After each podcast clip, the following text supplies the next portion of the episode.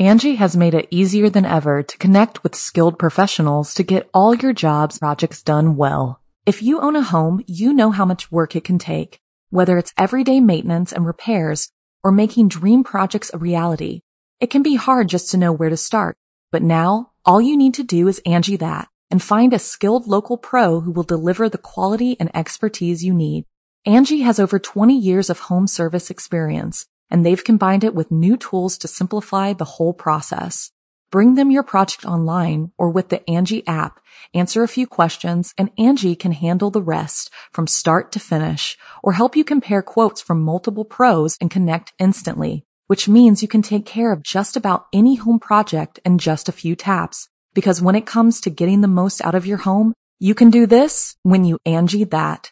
Download the free Angi mobile app today or visit Angi.com. That's A-N-G-I dot com. Hello, my dark darlings. I'm Markia, and this is the Something Scary podcast. To our veteran listeners and those voyaging into the dark with us for the first time, welcome. It's terrifying to think that something could be on your trail, something or somebody. When something as simple as walking down the street, no matter the time of day, takes on an ominous tone whenever you can hear or feel somebody else paying too much attention to you. I know it happens a lot to me just in everyday life. Sometimes you just want to fly under the radar, but you just don't really have that option in some parts of society. Because danger stalks in many forms. It can pursue you, it can become you, and it can possess you. The sinking feeling of inescapable threats can drag you down until the tether is severed. Terrifying stalkers embody various forms of fear in these following stories. First, we try to get away from it all with a father daughter trip to the mountains. Next, a new family encounters a figure from the past. Then, a sleepover takes a mother back to her childhood. But those memories should not be remembered. Finally, a young woman shares her story of possession at just four years old. I receive hundreds of creepy story submissions every single week. As always, the first story you hear is one that we've chosen to animate and post over at youtube.com slash snarled. Then, I read a few more stories for the podcast. If you have a tale you're dying to share, send me an email at somethingscary at. And if you'd like to support the show in 2020, consider joining our Patreon. Our patrons play a huge role in keeping the show running every single week, and you get lots of cool bonus content. For more information on how you can help the show and also be a part of it, visit patreon.com slash snarled. So, wanna hear something scary? Misty Mountains of the Dead. Today's tale takes us on a nice quiet retreat in the Pakistani mountains. Who knows what we'll meet in those high altitudes? Maybe a friend or maybe not. Get ready for this next harrowing story, inspired by a submission from Hisham. Late one spring, Mahira and her father Imran decided to take a trip to the Sulaiman Mountains during the holiday break. They had never been before, but had gotten a good deal on an old cabin that offered rest and seclusion from their busy city lives. After the long drive, Mahira, a budding photographer, set out to explore with her new camera. Wary of the unfamiliar surroundings, her father asked her to be careful and to not go too far.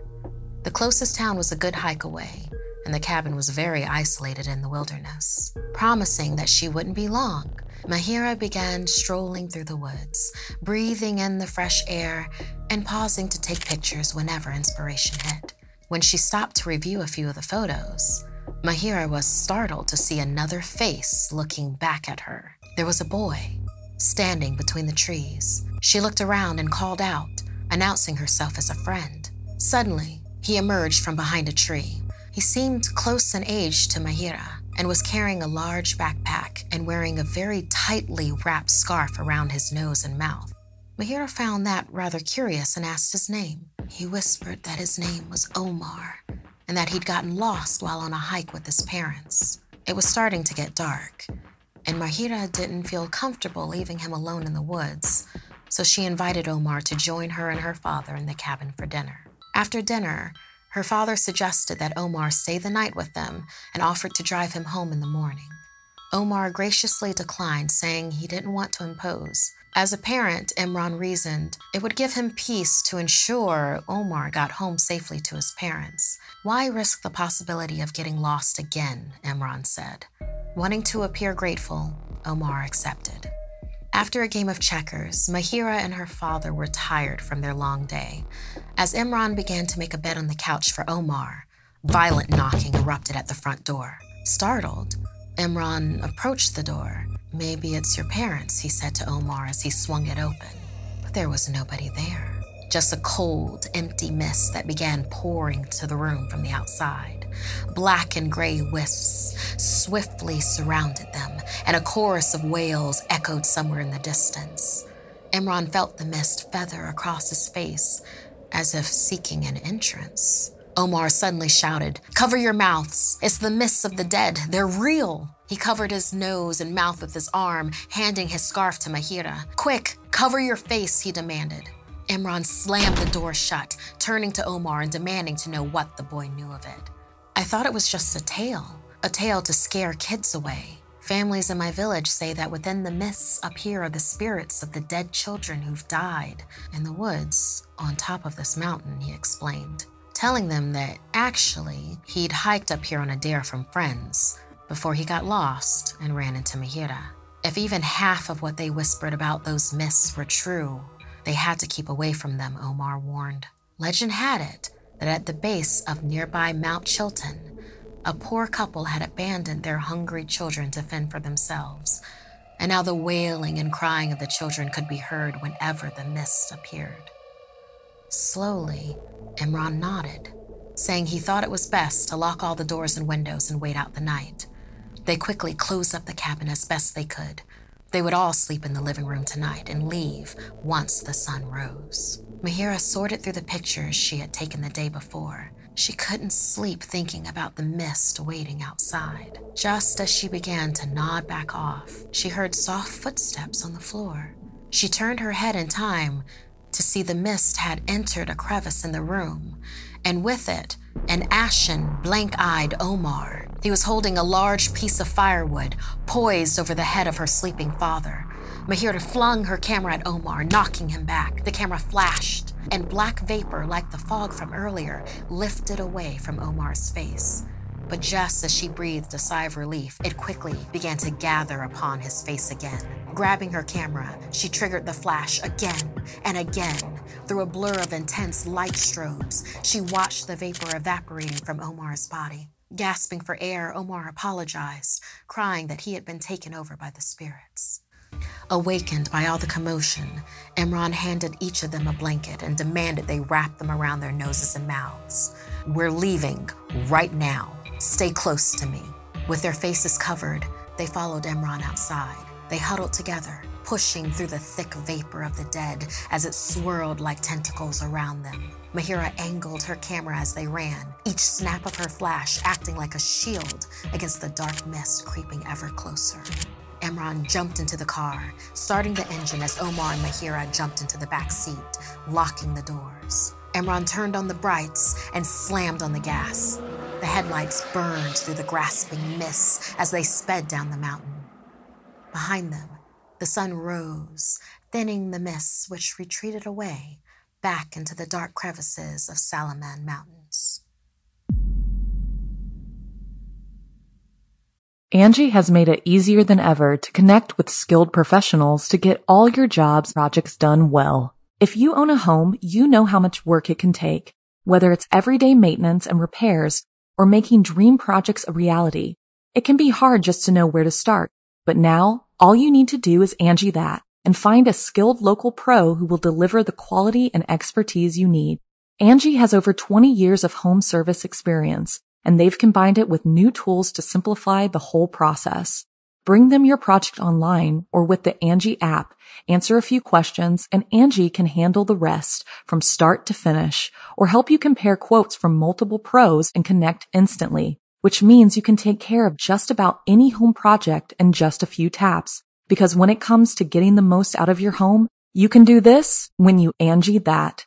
Download the free Angi mobile app today or visit Angi.com. That's A-N-G-I dot com. Imaginary friends become less and less real the older you get, but sometimes they can spring back into your life for one last game. Like in this story, inspired by chance.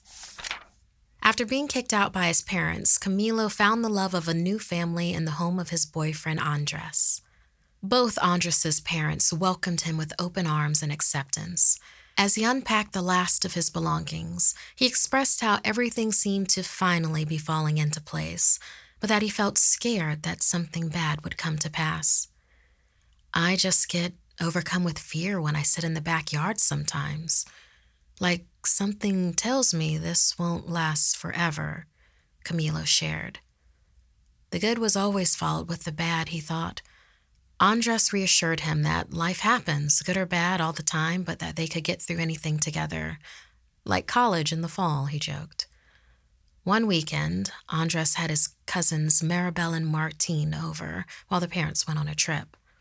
They decided to watch streaming spooky movies late into the night. They hopped through slashers, hauntings, and possession films. In between movies, Maribel went to the kitchen for more popcorn and then let out a scream. Quickly, the others rushed into the kitchen, breathing rapidly. Andres, Camilo, followed by Martine. They found Maribel, staring through the window, the large glass pane door that led to the backyard. Just beyond the patio, in the overgrown grass, was a tree stump that usually sat empty. But on that night, a tall and lanky figure in a trench coat with a top hat stood still in the darkness. It's the pointy head man, Andres whispered, a realization washing over his face. No one believed me. Camilo got the strange feeling again, and Andres looked ashamed as he apologized for not telling him. But the truth was, he hadn't seen the pointy head man since they were children. The pointy head man used to play a game of tag with them by whistling as they circled and hid with other neighborhood children. But when the whistling stopped, one of them wouldn't return. The children had always assumed the person had just gotten tired and gone home from the game. Besides, everyone just thought the pointy head man was Andres's imaginary friend. But now it was back. Andres realized aloud, I think he wants to play the game. Martin walked outside, grabbing a rake on the patio, brandishing it as a weapon. I don't like games, he shouted. That's when the whistle began. Looking over, the pointy head man had disappeared from the stump. The game had begun. Martin walked around in the darkness, only slightly illuminated by the movement catching light on the patio. Slamming his hand down on the stump, base, he laughed, making fun of the game. He walked over to the grill and grabbed the bottle of lighter fluid. The low whistle continued, getting higher and higher. Martine, get back in here now, before he stops, Andres shouted. Martine pumped himself up, kicking the stump pouring lighter fluid on it. If some old creep is trying to play games with my friends and my sister, he's got another thing coming. Just wait till I get my hands on him. The whistle stopped. The movement light on the patio turned off. No! Andres cried, running out. The outside light clicked back on, revealing Martine pinned to the grass, the pointy head man's unnaturally long arms wrapped around him. As they watched, the pointy head man opened its maw, sinking a mouthful of pincers into his shoulder. Andres jumped back in horror. Slowly, the pointy head man angled its face to fix its gaze onto Andres and began a new whistle. Camilo yanked Andres back quickly as the whistle abruptly stopped and the pointy head man lunged forward. Taking her shot, Maribel grabbed the air lighter and set fire to the thing that had taken and bitten her brother. Maribel collapsed in her cousin's arms as her brother's body, still wrapped in the arms of the pointy head man, was caught within the flames. The coroners determined Martin's actual cause of death to be anaphylaxis from an unknown bug bite. The kids wanted to tell them what had really done it, but they knew they wouldn't be believed. Camilo's bad feeling went away for a while after that, but over the next few months, the stump got healthier and healthier. The feeling began to grow back, stronger and stronger, and they both knew they'd have to play another game with the pointy head man. Thank you for sharing this story with us, Chance. Imaginary friends are a great source of comfort for children. It's why parents will allow them to have it. But then on the other side of that, it might be a friend who is not imaginary and actually isn't much of a friend at all.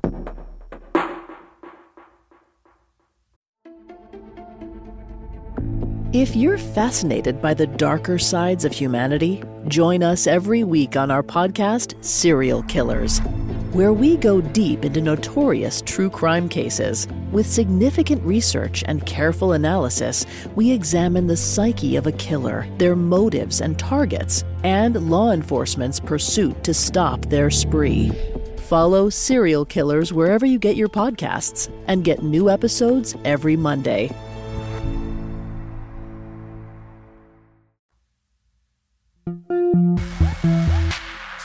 Sleepovers are a time for scary stories and games like Truth or Dare. And in this story, inspired by Veronica, the truth rises out of the past for a mother and daughter. Looking around at my daughter's friends, each of them stared up at me wide eyed as I began the final story for their sleepover. It was the 90s, I said, way before any of you were born. There weren't cell phones or Uber. I was a senior in high school then. You all know the water basin down near Mill Road, right? My friends and I had dared each other to sneak out of the house to see if it really was haunted. See, a year before, during a full moon, a girl had jumped off the tower on a dare. Afterwards, everyone said her spirit haunted the place waiting to get back at the kids who had left her to die. It was a full moon that night, and I was uncomfortable as I followed my friends Tiffany and Janine. Janine looked over at me and said, I heard that the jumping girl would do anything to fit in. It was before I moved here, though. Did either of you know her? Patricia? Tiffany? I shook my head as I looked at Tiffany. But I told Janine that everyone had heard of it. It had been repeated enough that I could recount it like I had been there. Her jumping, missing the deep end, and her body floating back up, her neck twisted grotesquely. I paused in my story and glanced over at my daughter Alexis. She was looking back at me strangely. I continued with my story for the sleepover. Janine and Tiffany's flashlights illuminated the water tower. There was a rumble above, and the metal ledge creaked in the night air. I don't know what made me do it, but I looked at Tiffany and chanted, Jump. She looked at me, then over at Janine. She said, Jump. Then again, Jump. Janine started chanting, Jump. We shouted together, Jump, jump, jump and something big splash landed into the water behind us. My daughter's friends all gasped, and one of them piped up, What was it? Was it the jumping girl? I don't know, I said. We screamed all the way back here to my parents' house. I looked back once and thought I saw something following us and didn't look back again. Later that night, while everyone else was asleep in their sleeping bags, something woke me up. I thought I heard a scratching at the front door. Scratch, scratch, scratch. And then I heard it. The wind outside seemed to sigh my name. Patricia. I smiled inwardly as my daughter's friends seemed to hold their breath, spellbound by my story. What did you do then, Mom? Alexis croaked. I walked over to the door, and there was another scratch, scratch, scratch, and heard the wind sigh.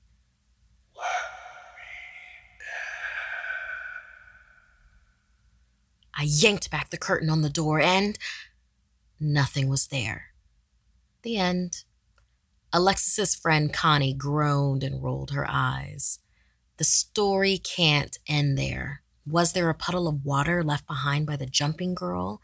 Or maybe claw marks in the door? Another voice chimed in. It was Alexis, looking at me very seriously. Did you know who did it? Do you know who made the jumping girl jump? I swallowed and laughed. What a question. No. And, Connie, it does end there. I put my Walkman earphones on so I would stop hearing things and went to sleep. Actually, I scared myself for weeks afterwards, thinking something was calling out to me to be let in at night. I would look through the curtains, but there was never anything there. Moral of the story is don't sneak out of houses during sleepovers. Connie rolled her eyes again. Such a mom thing to say, she grumbled as the girls settled into their sleeping bags in the living room. You never opened the door at night to look? Just in case. Not once? Alexis asked me in a low voice, and I shook my head. There was no point, honey. It was just my overactive imagination. I kissed her on the forehead. Mom, last year when you told that story at our old place, you said that you did know the jumping girl. That you and Aunt Tiffany had been there when she. I interrupted her. I was mistaken, I snapped. Okay, everyone, go to sleep. Leaving my daughter and her friends to giggle at each other in the living room, I headed up the stairs of my old childhood home. Alexis and I had moved here for the summer as I settled my parents' estate and prepped the house for sale. Honestly, I'd be glad to see this house go. I never did sleep well here after that night with Tiffany and Janine. It still felt a little weird to sleep in the master bedroom, so tonight I settled in my teenage room. Surrounded by posters of old boy bands, I drew the curtains in my old room and slipped in my AirPods to listen to nature sounds to ease myself into sleep. Later that night, I startled awake. Something wet dripped onto my face. Wiping the moisture away, I looked over at my phone. A silent alert was flashing on it. The front door had been opened. Had it been one of the girls? I opened my mouth to shout down to Alexis, and another drop of water fell on my face. Looking up and around, I could see no wet spot in the ceiling, and I was alone in the room. Then I heard it from inches in front of me. Patricia. Scrambling back, I felt something tighten around my throat, twisting at my neck, strangling off my air. Patricia. Finally. My hands flailed out, clawing at nothing. Nothing was there. The whispery voice sounded directly in front of me. I was invisible to you and Tiffany when I was alive, too. Until the night you both dared me to jump off the tower. Eyes wide, I coughed, trying to scream. How? How? Your daughter heard me and let me in. The jumping girl's hands tightened further, and as I twisted and fought, black spots began to dance before my eyes. Downstairs, Alexis closed the front door softly. She thought she had heard a voice asking to be let in, but her mother had been right. It had all just been her overactive imagination. Thank you for sharing this story with us, Veronica. I wonder what the most terrifying thing in this story really is. Is it being haunted by a ghost, stalked by this ghost for years until it could get a hold of you? Or is it being responsible for that ghost's death in the first place and never owning up to it and living with that your entire life?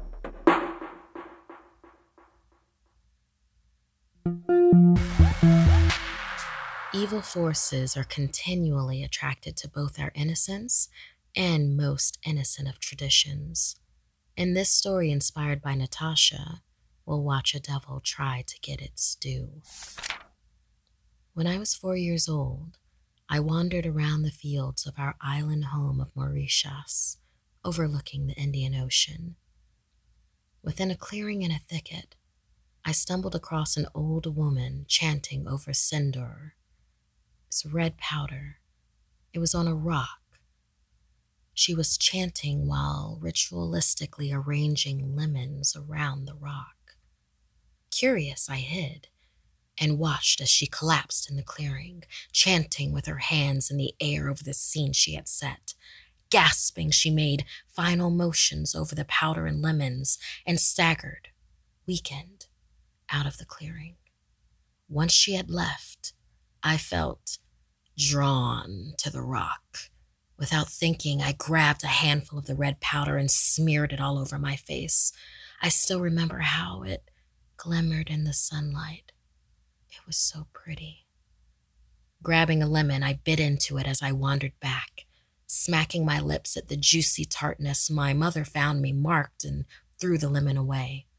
She reprimanded me for touching things I didn't understand while washing off my face. It was a common belief in our island culture that lemons are often associated with the invocation of an evil spirit, and the red powder was traditionally used to mark the heads of the married. The next morning, I awakened to circumstances a child couldn't comprehend. It felt like I had been pushed outside of my own body, unable to control my movements. Then it came a voice, stuck and twisting around within my head. My mother found me guttural and mumbling, convulsing and running a fever. Worried, she put me in a bath to bring down my temperature. I remember looking down at my body, watching myself throw tantrums as my mom and aunts came over to pray over me. After that episode, for a while, I would feel like myself again. But late into the night, I once more felt dragged out of my body. That morning, I saw myself lying in bed as everyone woke up, and I tried to take control, praying the same words that had been said over me the night before. Then I heard the same voice telling me to kill myself. Without wanting to, my body responded to it. I jumped out of my bed, ran through the kitchen, and into the street. There I was, standing in front of a car, hurtling toward me at full speed. I couldn't move. It was as if something held me there, something evil holding my feet to the pavement. Right before impact, my mother quickly pulled me into her arms. The neighbors rushed over, while my mom rocked me, saying that I'd never do anything like this, that I'd been acting strange ever since I had come home, smeared in red, eating lemons, that I had been acting as if one possessed. A kindly elder neighbor had my mother and I brought to a temple immediately. Possession, they said over me as I laid on a bed in the living quarters of the local temple. The voices in my head kept gibbering and screaming. It was driving me crazy, and the statues of the gods surrounding me made me feel like my skin was crawling. I was held down by my mother and her sisters while the priest led a prayer to the gods. To me, the prayers felt like my ears were being scraped raw. Each word felt like a knife piercing my small body. The priest went on and on and did not stop until I stopped convulsing and threw up a black oozing goo. The priest seized upon it, covering it with a cloth and ushering all of us away into another room. Finally, at long last, it was over. The holy man told us to never share what happened to me when I was four years old to anyone, especially to anyone outside of my family. And up until now, we haven't. Now, I'm older and sitting in a temple. It's my wedding day, and I open the container in front of me with a deep breath. The red sindoor is resplendent. My hand shakes as I lift a finger to dip into it. Sindoor powder is a beautiful tradition to wear on your wedding day. But because of what specifically happened to me, I'm nervous to touch it.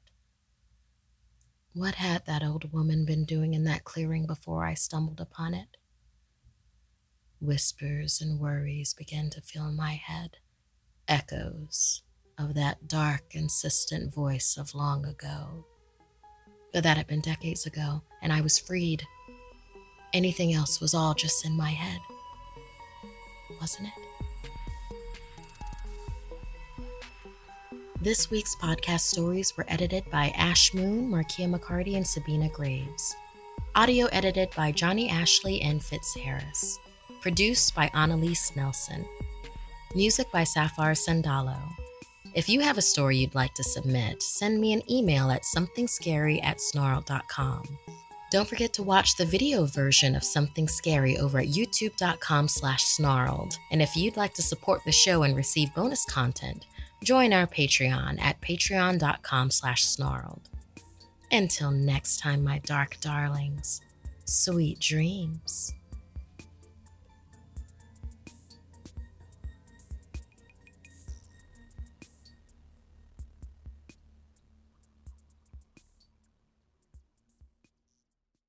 Angi has made it easier than ever to connect with skilled professionals to get all your jobs projects done well. If you own a home, you know how much work it can take, whether it's everyday maintenance and repairs or making dream projects a reality.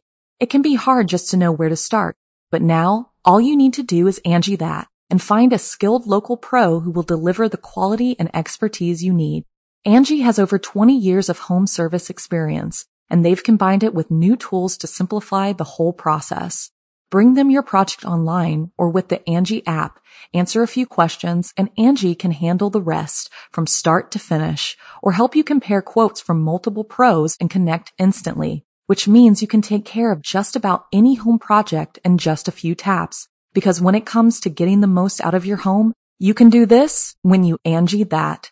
Download the free Angi mobile app today or visit Angi.com. That's A-N-G-I dot com.